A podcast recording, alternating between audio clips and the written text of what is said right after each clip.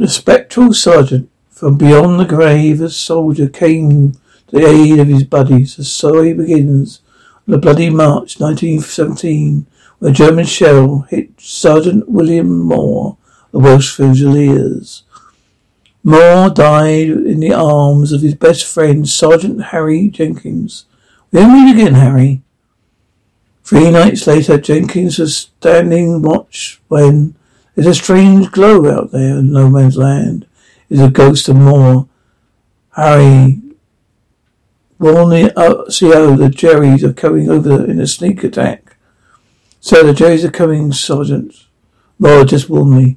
Dead man? You need sleep, Jenkins. Get a relief and turn in. Harry, give the alarm. The Huns are almost there. Jenkins gave the alarm. Stand to.